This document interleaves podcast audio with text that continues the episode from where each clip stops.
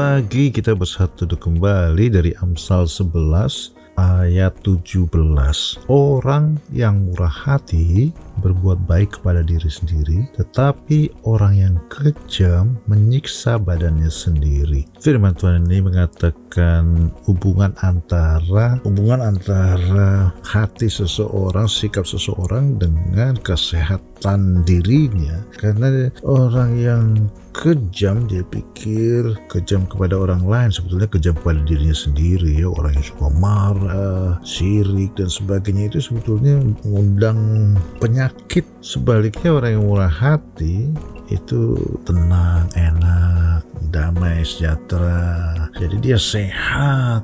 Ya hari ini pilih mana? Mau kejam jahat sirik iri kepada orang lain dan mendatangkan penyakit atau murah hati? Baik.